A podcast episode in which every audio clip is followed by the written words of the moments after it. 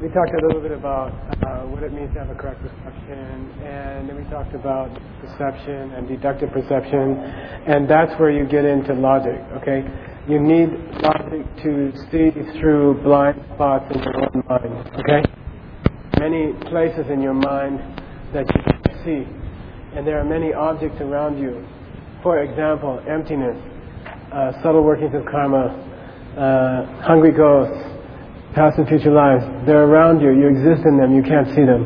And these things you have to see with initially with logic, and then as your meditation gets stronger, you see them directly in meditation. But think of your mind as a as as having many many blank spots. Okay, like there are many more things in the world to see than you can imagine, and your mind is not seeing all of them because you have certain obstacles and you can drill through those obstacles by using logic. And that's why we study reasoning and, and the art of reasoning, figuring out things. Okay? We're going to experiment with one of the most important of them tonight, which is the reasonings that can help you drill through the block you have. You have a mental block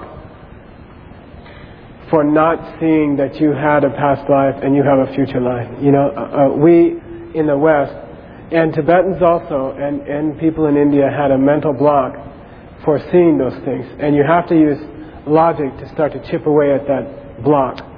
And then at some point, uh, you can see future lives directly uh, in your meditation. But in the meantime, you have to prove it with logic. Okay? Um, where does this come up in the scriptures? Why are we talking about future lives in the Pramanavartika, in the logic text? It's because somebody has said that if you spend long enough, that the evolution of all human minds is ultimate compassion and, and omniscience. Every living person will become a Buddha. You know, every living creature will become a Buddha. The evolution of all minds that are alive today is that eventually they will become a Buddha. To do that, you need ultimate compassion. Okay? And so the text is going to be talking about uh, three different kinds of compassion. Okay? And I'll talk a little bit about that. Mm.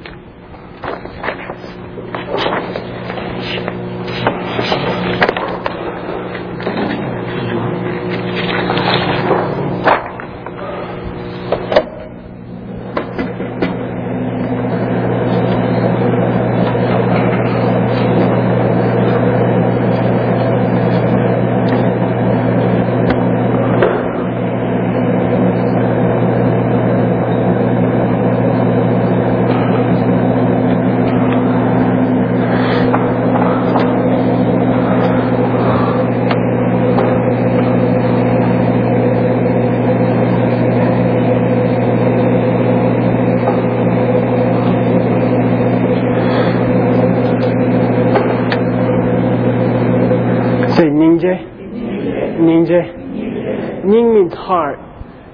Jay means Lord or King, like Je Tsongkhapa or Dorje. Okay? And uh, so Nyingje means Lord of Hearts. And it's uh, the word in Tibetan for compassion. Okay? So Nyingje means compassion. Alright? King of all hearts. Alright? In Sanskrit, Karuna.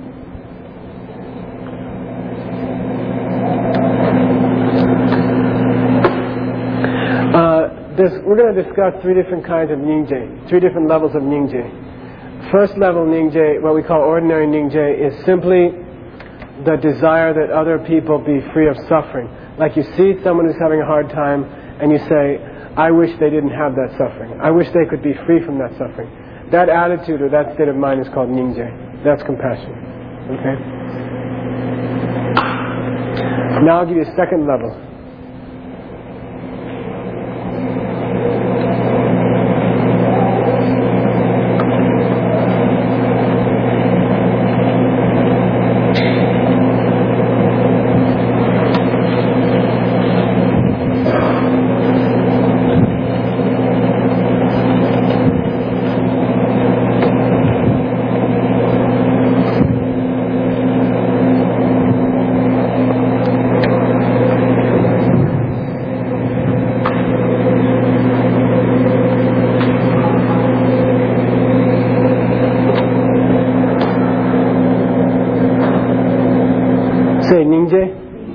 Chenpo. Nyingje Chenpo.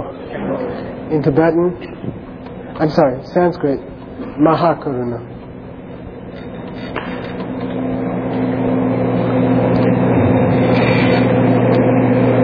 This is called great compassion, okay, and it's distinguished from regular old compassion. Great compassion means uh, I wish that people could be free of suffering, and I take responsibility to make it happen. And I don't care if nobody helps me.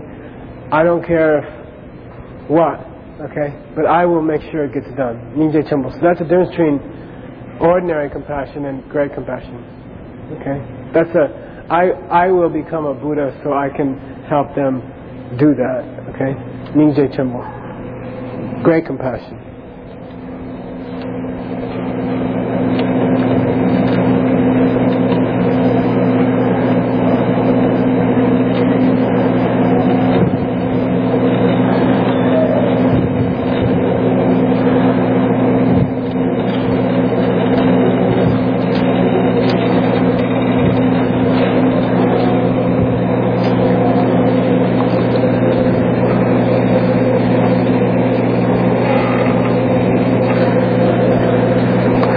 Tukje? Chenpo. Tukje? Chenpo.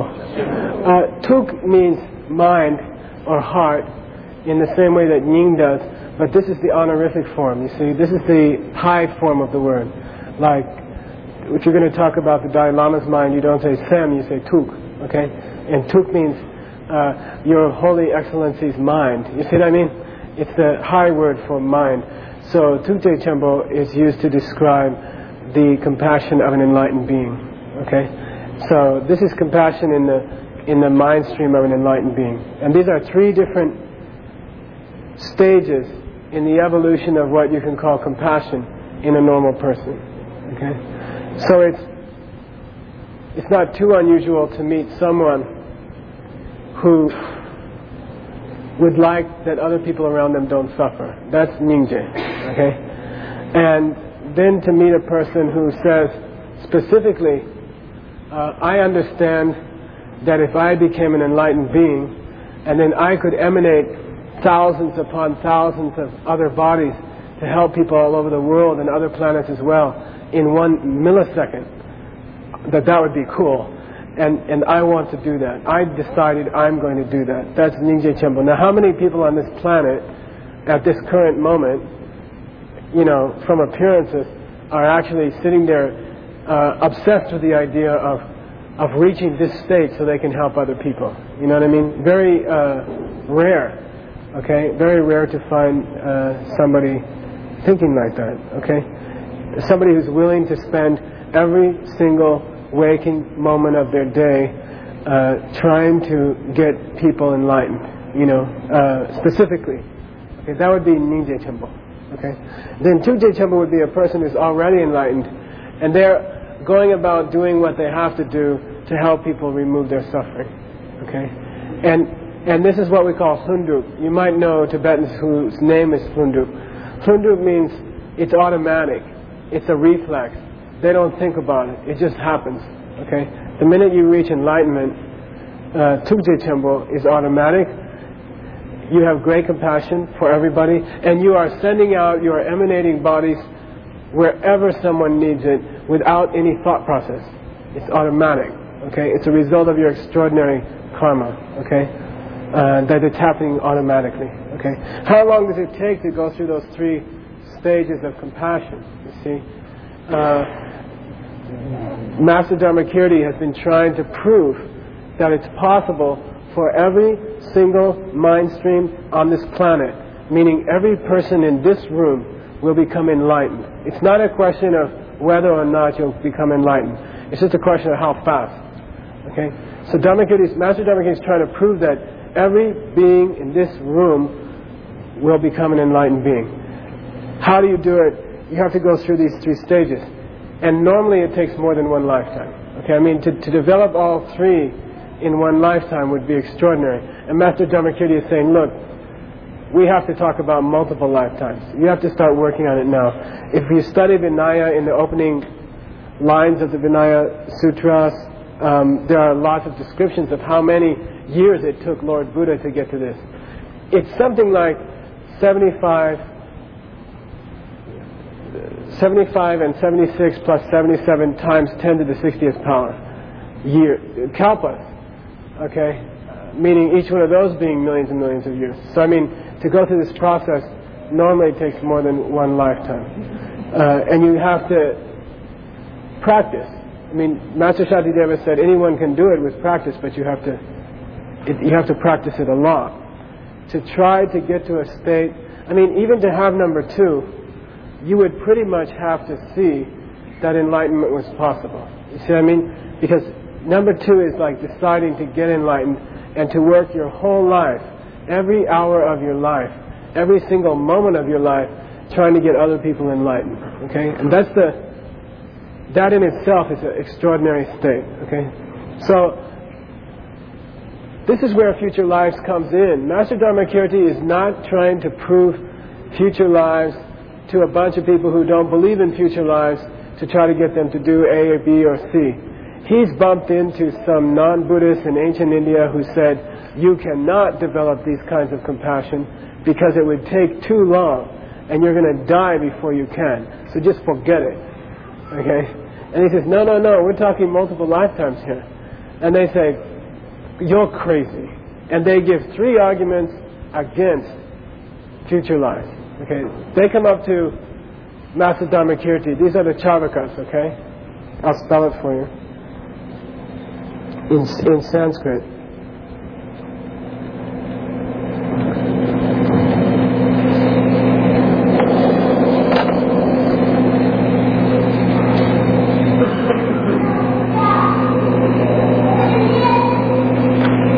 And they're saying it's impossible that there's a future life. And, and Master Dharmakirti says, no, it's not impossible. Because after the body dies, the mind goes on. Okay? That's Master Dharmakirti's big shtick. After the body dies, the mind goes on. Okay? Then they come back with impossible. Okay? No such thing. And then Master Dharmakirti says, why do you think that? And they say, three reasons. Okay?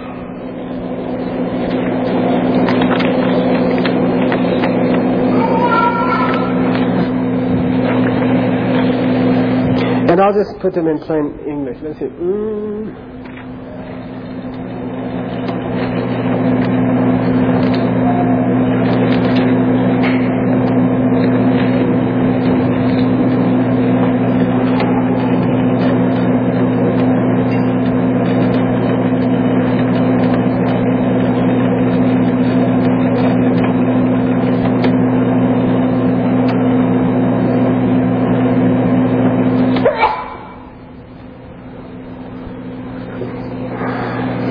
They're going to give three arguments. You sound, you, you, you see if they sound familiar. Okay? The first argument is this. Uh, we think the mind is actually a physical thing. You see? You cut open the head, you look inside, there's this stuff in there, and that's the mind. Okay? And, and that's, that's not only, see, they're not only saying that's where the mind stays, they're saying that is the mind. Okay? Your brain is your mind. Okay? And, and that's their first argument. Okay? So that if the body dies, then the mind cannot go on because the mind is part of the body. Okay? And you gotta think, think like that. Okay? If the brain was to die, then the mind would die and stop and go, and, and it wouldn't go on to a next life. You can't get ultimate compassion. You don't have time, and there's no such thing as a Buddha. Okay? That's their first argument. Okay? So the mind is part of the body. It belongs in the brain. It is the brain. Okay? It is the brain.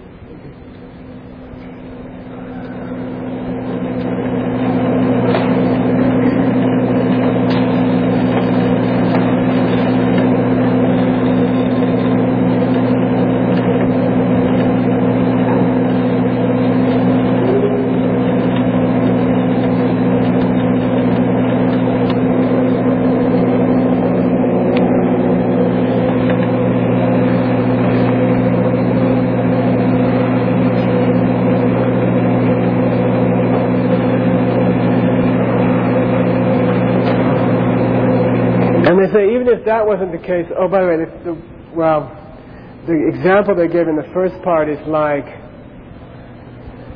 beer and the ability to get you drunk. You see what I mean? Or alcohol, the substance called alcohol, and the characteristic of alcohol, which is that it can get you drunk.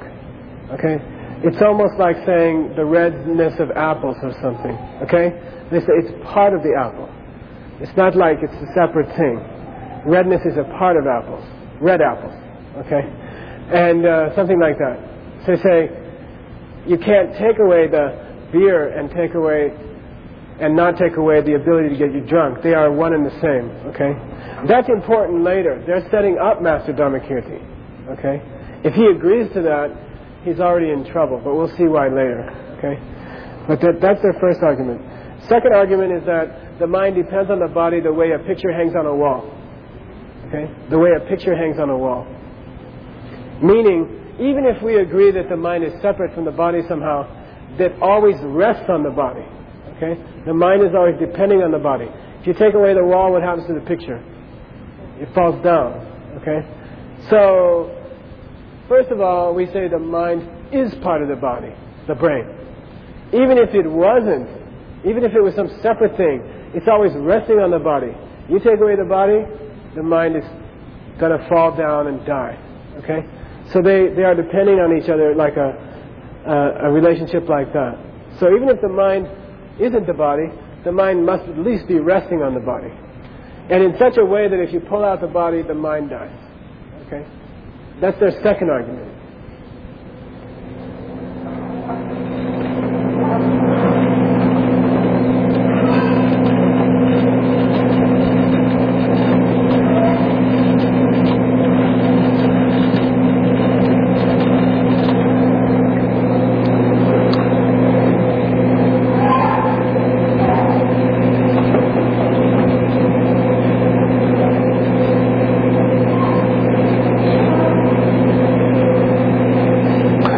third argument is, well, even if that's not the case, at least the mind grows from the body, okay?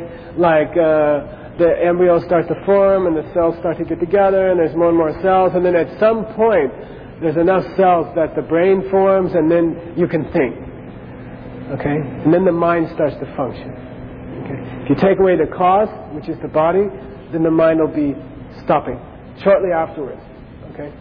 So they say a mind, body and mind are like a lamp and the light that comes out of a lamp, okay, which is the result of the lamp.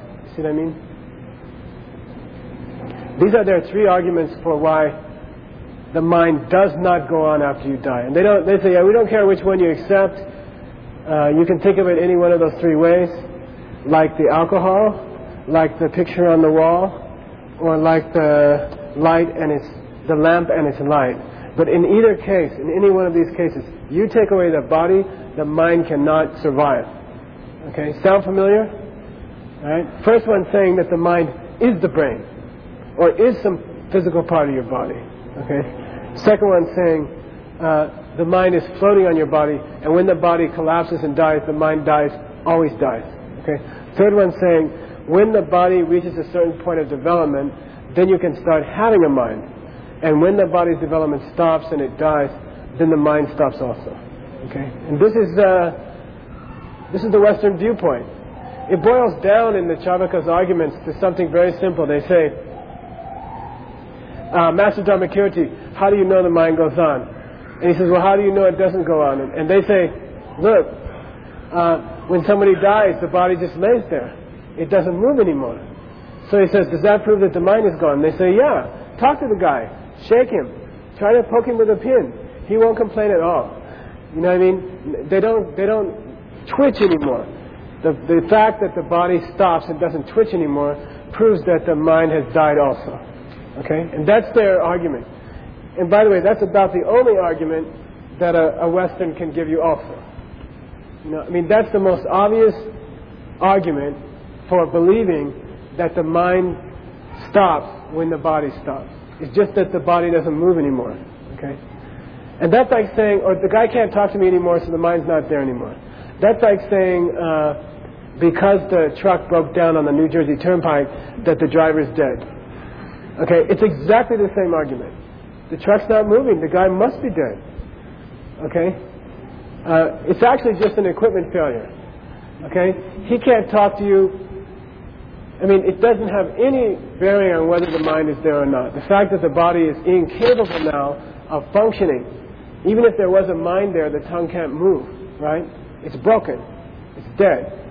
Uh, then what does that prove about the mind? It doesn't prove anything.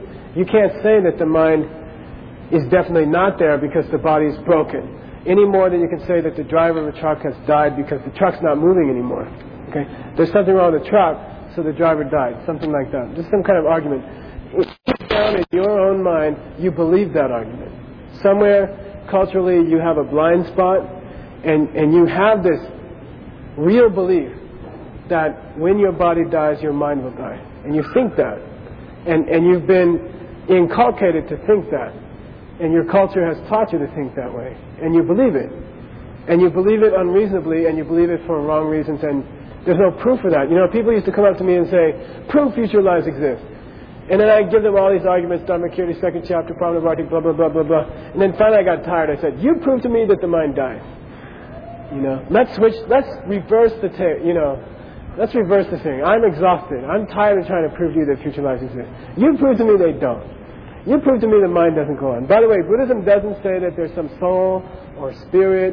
We don't have to have a pung sumba. Pung sumba in logic means something beyond mind and body that goes on. You don't have to worry about that. You don't have to think like that. We're not saying that there's some eternal spirit, blah, blah, blah. It's not that difficult. Your mind goes on. Okay? The mind goes on.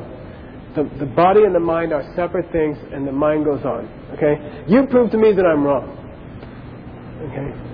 Yeah But to prove that you are wrong. Not, not to be able to prove that you are wrong doesn't mean. Absolutely. Not to be able to prove that I'm, ro- that I'm wrong doesn't mean I'm right. But let's start like that. We say Dungyo ki tetsom. Say Dungyo ki tetsom. Dungyo ki tetsom means reasonable doubt. Okay? Don't go telling me the mind doesn't go on because you haven't proved it either. You cannot disprove what I say about the mind. So at least have Dungyo ki tetsom.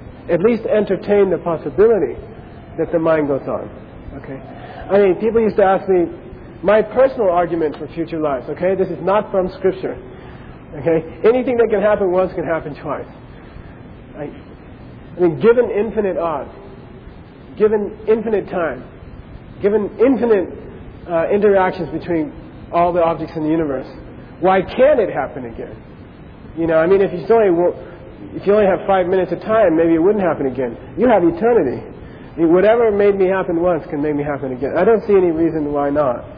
You know, it seems perfectly reasonable to me. You can tell me it takes a jillion years of, of chemicals running around, but if it happens again, I mean, it would happen again. Why not? Why can't something that happens once happen again if the possibilities are infinite? You know, if time is infinite. But that's not, that's my own argument, okay? Yeah.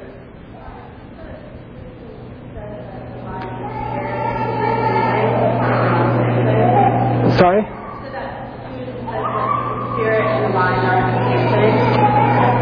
Oh, we don't accept uh, an idea of a soul. Okay? There is no beginning. Because you can't have a chicken without an egg, you can't have an egg without a chicken. You can't have a moment of consciousness without a moment of consciousness before it.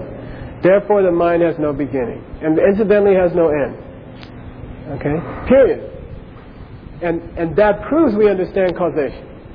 And you don't understand causation. Because you think it has to be a big bang. Then I always was joking around in class, you know, what made the Big Bang happen? Buddhism says all results and all causes must have another cause. Okay?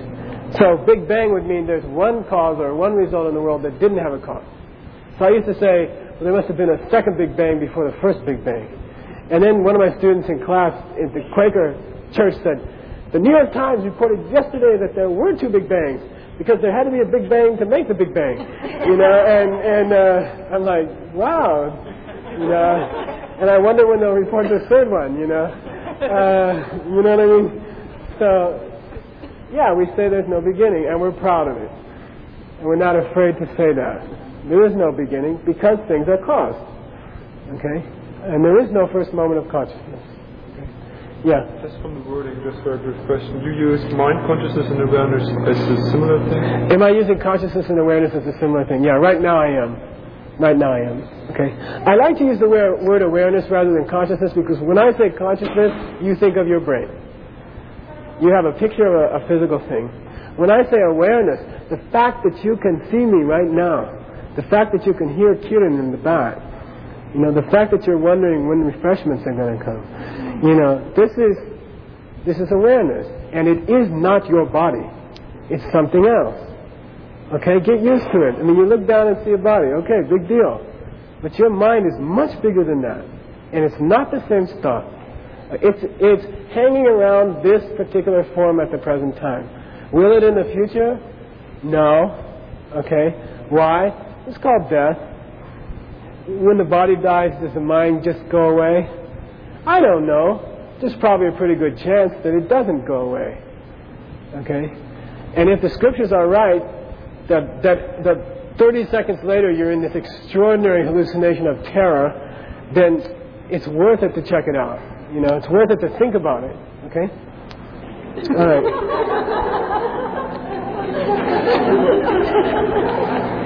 Yeah, yeah. Okay.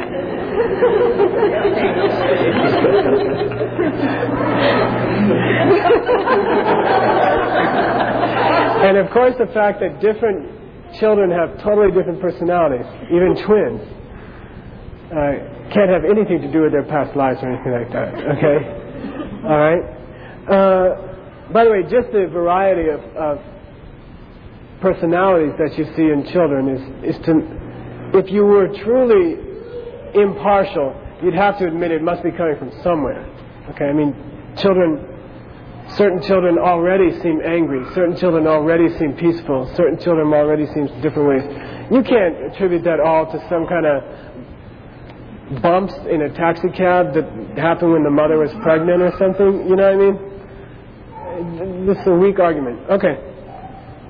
Question four for Brooks. Why can't the cause of your mind be at birth be living physical matter? Okay. So by the way, we divide between if you're going to argue whether the mind is caused by physical matter or not, you got to go to Wang Basu.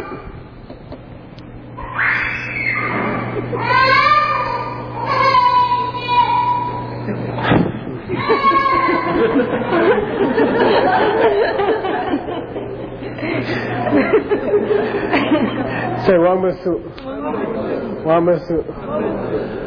Uh, if you're going to decide whether or not the cause of the mind is physical, you've got to go at it two ways. Is it living, phys- is it living physical matter or inanimate physical matter? You see what I mean? Is it the kind of physical matter which has life, or is it physical matter which is just rocks and chemicals and oxygen and okay? That's the question. So J divides it into two kinds of physical matter First, we have to prove that the mind can't come from living physical matter. Then you have to prove that the mind can't come from chemicals or, or inanimate physical matter. Okay? Once you've done that, you've covered all physical matter, and you've got to go looking somewhere else for the cause of mind. Okay? But let's do it by elimination. So he does it by elimination. When we talk, when we talk about Nirlengi Gyu, it should have two qualities. I mean, one is it should come before its result. Okay? It had to have come at 3.59 if we're talking about the result at 4 o'clock. That's the nature of causes and results. Secondly, it must somehow be similar. There must be some continuity of some kind of characteristic. Okay? You don't plant apple seeds and sit there and wait for watermelon. Okay? It doesn't happen like that. There must be some kind of similarity between the cause, which is taken out of an apple, and the result, which is going to be an apple. Okay? There has to be some kind of continuity there. So we have to look at the qualities of living physical tissue and see if it could is in any way similar to the mind. Okay? Do they share any qualities? And this is Khedrubje's argument. One of the qualities of living physical matter has to be one of five sense faculties. Okay? Living tissue has has only five mental things that go on about it. It's either aware of something you can see, aware of something you can hear, aware of something you can smell, taste, or feel. And if you think about it, all physical matter has one of those, living physical matter has one of those five qualities. You know, if, if it's uh, optical nerve tissue at the back of the eyeball, it has the ability to sense colors and shapes. If it's uh, other parts of living physical matter, it has the ability to feel heat and cold and hunger and touch, softness, roughness. Okay? These, but if you think about it, there's not a part of your living body which doesn't function to perceive one of the five sense objects. Okay? That's its shtick. That's what living physical matter does. Okay? Does the mind have to do that? You know, does every instance of mind, is, is every instance of mind involved with one of the five senses? Is your mind always seeing, hearing, smelling, tasting, or touching? And they say no. Okay, there's no similarity between living physical matter. The essential quality of a cause and a result is that they bear some similarity. That the result somehow has the qualities or characteristics of the cause. There is none. You, you can have a mind with, without any one of the five and without all five of the physical senses. Okay? You can think independent of the senses. Okay?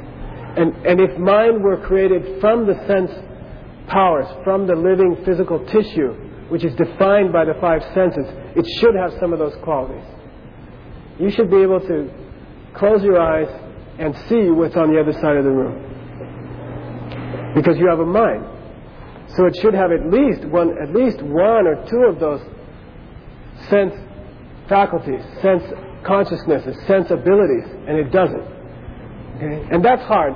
By the way, most of these arguments are hard, you gotta cook them. To Americans who have been brainwashed by their first grade teachers on, and didn't, I didn't have a chance to brainwash you for more than an hour, then you will, you will side with the, your culture against what's logical, and it will seem to you illogical what I say, but it is logical. You have to go over it again. Okay? You have to think about it. Logic can overcome the whole fairy tales of your culture, but you have to give it a chance. And, and I assert that the belief that future lives don't exist is just simply a fairy tale foisted on you by your culture. You just didn't think about it carefully. Okay? It's not true. It's simply not true. Is it just uh, that we say that and they say that? No, your life depends on this. If it's true that your mind goes on, you have to take care of things now because you could die tonight. And, and it may be that after you die, you don't have a chance to straighten things out. You see what I mean? So if, if, what are the odds up to now in most people's minds? 2%? 3%? That's what kept Hamlet from killing himself, you know. Do you remember? You know, to be or not to be, that's the question. And he goes through this argument with himself. He comes out with about 5%. He says, to die, to dream, oh, to dream. And he says, uh-oh, what if I can think after that? You know, and then he stays his hand. You know, he decides not to kill himself. Just on the 5% chance that he doesn't stop thinking after that. Okay? So, at least to give it 5%. All right? So that's the proof for, that's the argument against Wangbo Okay? Just say it again. What, what's Wangbo? Wangbo means uh, sense powers. Suk means physical matter. Living physical tissue. Okay? Cannot cause the mind. It cannot be the thing which turns into the mind. It cannot be the thing that existed five minutes ago that turned into your present awareness. Because it's different. And your present awareness doesn't necessarily display any of the qualities of living physical tissue. So it's not the main stuff that turned into your mind. Did it contribute? Yes. Why? I remember the nice cup of tea I had at Gandhi Indian restaurant, which is the best one on 6th Street. Okay? And, you know, the thali I had. Okay? So, of course, it contributes to the mind. But it's not that which turned into my mind. Okay? And you've got to get used to that. Okay?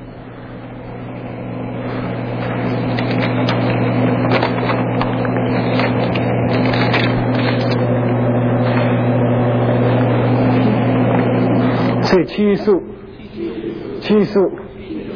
Chi means outer. Suk means form. Chi suk means chemical, rocks, trees, air, rain, stuff, outside physical stuff. every physical stuff except living tissue. Okay? Now we're beyond living tissue to outside stuff. Chemicals. Can the mind be created? I almost said brain. My fault, okay? Can a mind be created by chemicals? Okay.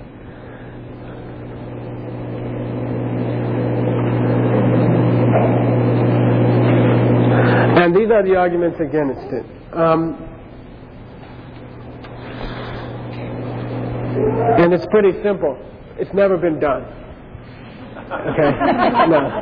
no. It's never been replicated. I mean, it's never been, they've never succeeded in the laboratory to combine a series of elements in such a way that a new thinking awareness has been created.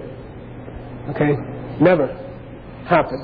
Okay? I mean, mankind has not been able to put together, if there is such a thing, and Buddhism would say there's not, uh, the combination of chemicals uh, that would create a new ineffable knowing thing. Okay? And, and the, there's no similarity between the qualities of outside physical matter and the ineffable, uncuttable, unweighable, undivisible, uh, going everywhere human mind. Okay, there's no similarity between the cause and the effect. A, A, B, it's never been done. Okay, and you know they asked tricycle called me up someday. They said, "Ken, what about this genetic stuff? Do you have a comment to make?" I said, "It's cool," you know. And then they said, "Well, can you make a new mind?" I said, "No," you know. And the, the Buddhism would say you cannot create a new mind stream. Okay? Whatever mind streams there are now have existed for all eternity and will exist for all eternity, and there will be no new mind streams. And you can't kill a mind stream. Yeah. The pre-existing mind attach itself to ways, uh, you know, destructive mind. Yeah. Now, can the mind attach itself to a body? Absolutely. Okay? It does. Can a mind exist independent of body? Yes. We say formless realm beings don't have bodies. Okay? There can exist a being which is knowing and aware and doesn't have a physical body. Uh, do do minds in our realm tend to connect to bodies? Yes, they do. Okay? They they have a relationship with the body. And frankly, when you get into tantra, the relationship becomes quite intimate. Uh, Lungsem Jupa Chikpa means the mind and the inner winds ride in tandem. Okay? And that explains a lot of why you can get enlightened by doing Tantra. Okay? But that's another story. Okay? Okay, so Chisu, that's the argument against Chisu. I like to go on quickly so people don't give me all the objections that are here. Okay. you will not accept these arguments in a day. They are pretty good arguments, and you have to get used to them. Because you're fighting 20, 30, 40 years of brainwashing from your culture. Okay.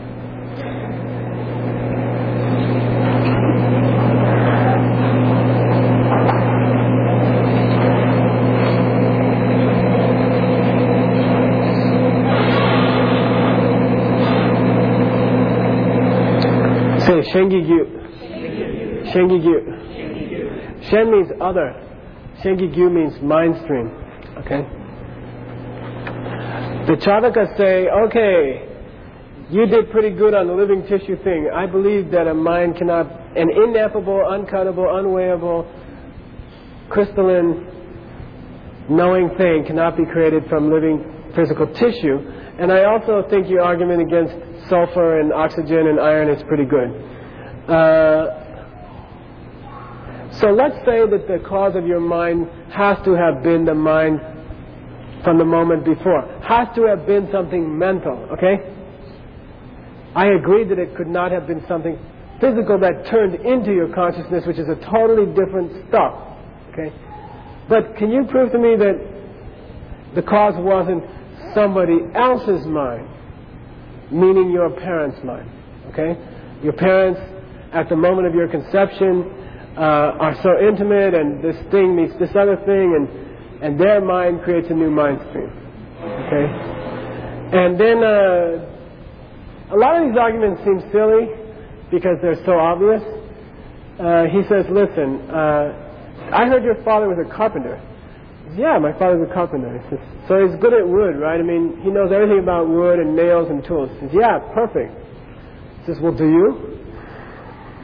And he says, no, I'm a klutz with a hammer. I can't do anything. You know, he says, so you got your answer. Okay? That there should be some similarity between the, the mind stream that causes the other mind stream.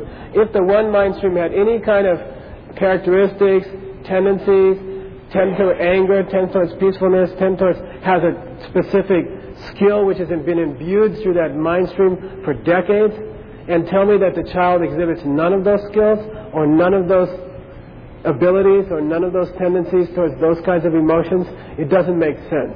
Okay? Yeah. But the mind was changing, otherwise you couldn't get a mind. I mean, uh, Axel says the mind stream is changing. Yeah, this The soul is the father's mind stream. It's not like you forget how to do carpentry five years later or something. There should be some kind of, the child should exhibit some kind of, of the tendencies, emotional tendencies, and the abilities. Okay, the child's not developed enough to hold a hammer yet, but they should at least show some kind of tendencies, even five, ten years later. You know, I haven't uh, done piles of diamonds now for three years, but you put a pile of diamonds in front of me and it's like that. You know, I mean, it's like there should be some tendency towards that, some kind of ability towards that thing. Not that they would totally forget it, you know, in, in a year or two years or something like that. And especially emotional. If the father, we used to make fun of all the ministers' kids in our school because they were always the worst ones. You know what I mean? Like the daughter or son of a rabbi or, or a priest or, or minister was always like the worst kid in the school, and they said there didn't there didn't seem to be much emotional or contentual similarity to the mind stream of their parents. Okay? Yeah. before you differentiate between awareness and content, though, Yeah. now you're using the lack of content to, to say that the awareness can be the result of the other awareness and the I forget when I did it before. How did I do it before? When did I do it before? Uh, you just mentioned that, uh, you know, at this point we're talking about the stream of awareness and we're not referring to, to content that's a completely separate thing. No, I think we'd have to talk about. Con- I don't remember. I think I did say something like that, but I don't remember when. About what though? I don't remember about what. But it seems like you could, make the division of both. Yeah, yeah. And, and awareness could uh, be a result of something else without a carryover of content. Um, I don't think, you see, you're talking about the difference between, in Buddhism we distinguish between awareness and mental functions. Okay? So the raw consciousness, the fact that you are aware, is called sosem, which means main mind, or main awareness. And then you have sem chungs, which are called, which are mental functions like anger, attention, uh, dull, you know, sleepiness, you know, uh, all kinds of jealousy, uh, all, all kinds of things like honesty, you know, traits like that. Um, but they are said to be, I, I don't think you can divide, it's difficult to divide those from main mind. You know, you can't say like you could shake them out of the main mind and main mind would still be there or something like that. You see what I mean? You can't, there are like at least five in one school, ten in another school, mental functions that are always concomitant with mind, that you couldn't have a mind that doesn't have attention. You couldn't have a mind that didn't have any intelligence at all. Uh, although you may have met some people like that, but or, or things like that. You know, certain qualities, certain parts of the content are are what we call uh, sengi samang, which means they they always come with mind. It's like, yeah. As you're thinking about the depending dependent arising of the, Yeah. of the awareness and the object, then you have to have something there. But if you're thinking more from a like a mind only type of idea, then it wouldn't. So, By the way, when you get into Madhyamika, all of this stuff becomes different. I mean, we're in the second of the four schools, and don't forget it. When you go to Madhyamika, it's much more subtle. The mind is the projection of the mind. Your awareness is a projection of your mind. I mean, that's the ultimate truth about the nature of the mind. But that's a whole nother. We're not going there, or we'll never finish. Okay? yeah. these arguments from I bet you could put a big dent in them from the Prasangika point, point, point of view. Uh, because ultimately, it's not the mind that goes on. It's the projection a going on. Okay? And that is the going on. And it's just as real as going on. Okay? And that's a long story. Yeah.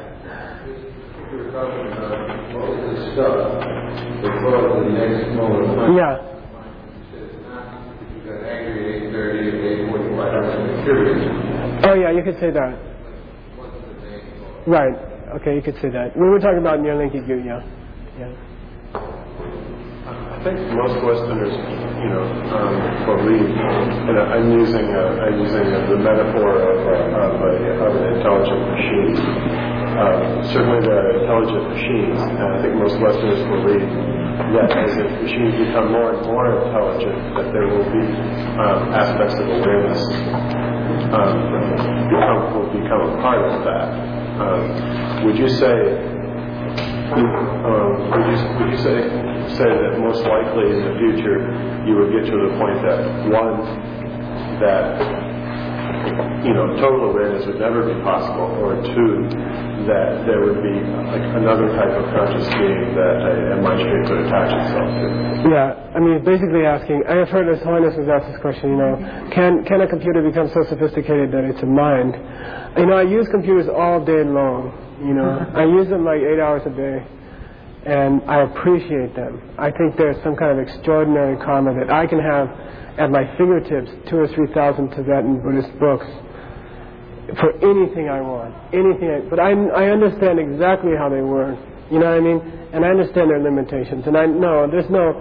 I mean, they can be mind-like in a sense. You know, they can make so many calculations a minute and things like that. But there's nothing conscious about it. I'm totally aware of that. I love my laptop more than anything. Uh, I was in Japan. There was an earthquake. I ran to the, get my laptop. You know, and. Uh, you know, and at the risk of my life, you know, and as a reflex, you know. But I, I understand completely that it will never be a conscious thing. It's not. It's a totally different thing. It's a, it's a series of operations caused by another series of operations. It's not the same thing as, as, as awareness at all. The computer is not aware. You know.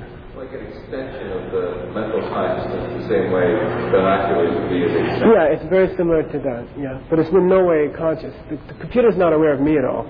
You see what I mean? Yes. Yeah, no. I, I think they'll be faster, and they'll be so fast they'll look mind-like, and they, it won't be mind at all. Okay. Uh, let me see if there's one more thing here. Mm. The only other thing to cover, and you'll do it in your breakout groups, is so why do some minds have to get reborn and some minds don't? Okay? Why? What's the difference? Okay? If we're talking about where life comes from, if we're arguing about how the mind evolves over the course of thousands or millions of years, then at what point does the mind no longer have to come back to this kind of world where you can die and where there's pain and suffering and things like that? What's the difference between the mind of what we call a, a non-returner and the mind of a once-returner? What is it that makes you come back? You know, what is it at the moment of death that makes you have to come back to this kind of suffering? You know, and then they go into that. Basically, it relates to are you perceiving things as self-existent or not? Okay, uh, which which is to say, do you have the desire or the negative emotions that are forced on you by seeing things as not being emptiness, not being empty? Okay, if you misunderstand reality at the moment of death and therefore have some negative emotions, you must be reborn. That's the shtick. That's the argument. Okay, you will be reborn until you can perceive emptiness directly, and con- until you can use that understanding to stop your negative emotions permanently, which is nirvana. You must be reborn. You will be reborn. The mind must perceive another existence in this kind of suffering. Okay, so that's the difference. And there's a list of things that can trigger a rebirth, and there's a list of thoughts that don't trigger rebirth, and we'll do that in the breakout groups. We're running a little late, so please have a short break, and then we'll come back and do your groups. By the way, I'm going to project up here the Tibetan for all the homework to save the group. We'll start again. Whoa. This is my plug for Monday night. You gotta come, okay? This is the CD, but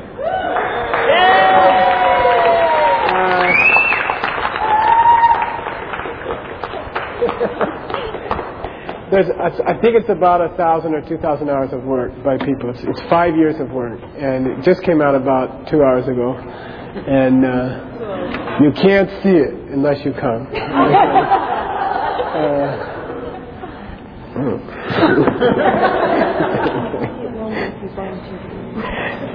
yeah, but just just to be aware, like there's two two and a half thousand manuscripts that have been saved, and they're the ones that you're getting fed. And it's the kindness of hundreds of Tibetans who have worked for 12 years, and uh, a lot of the people around you who have literally spent all night up. I think Genevieve was pulled two all-nighters in a row to finish the CD uh, this week, and. Uh, all around you, people who spent a lot of time for that. So anyway, come Monday and celebrate, okay?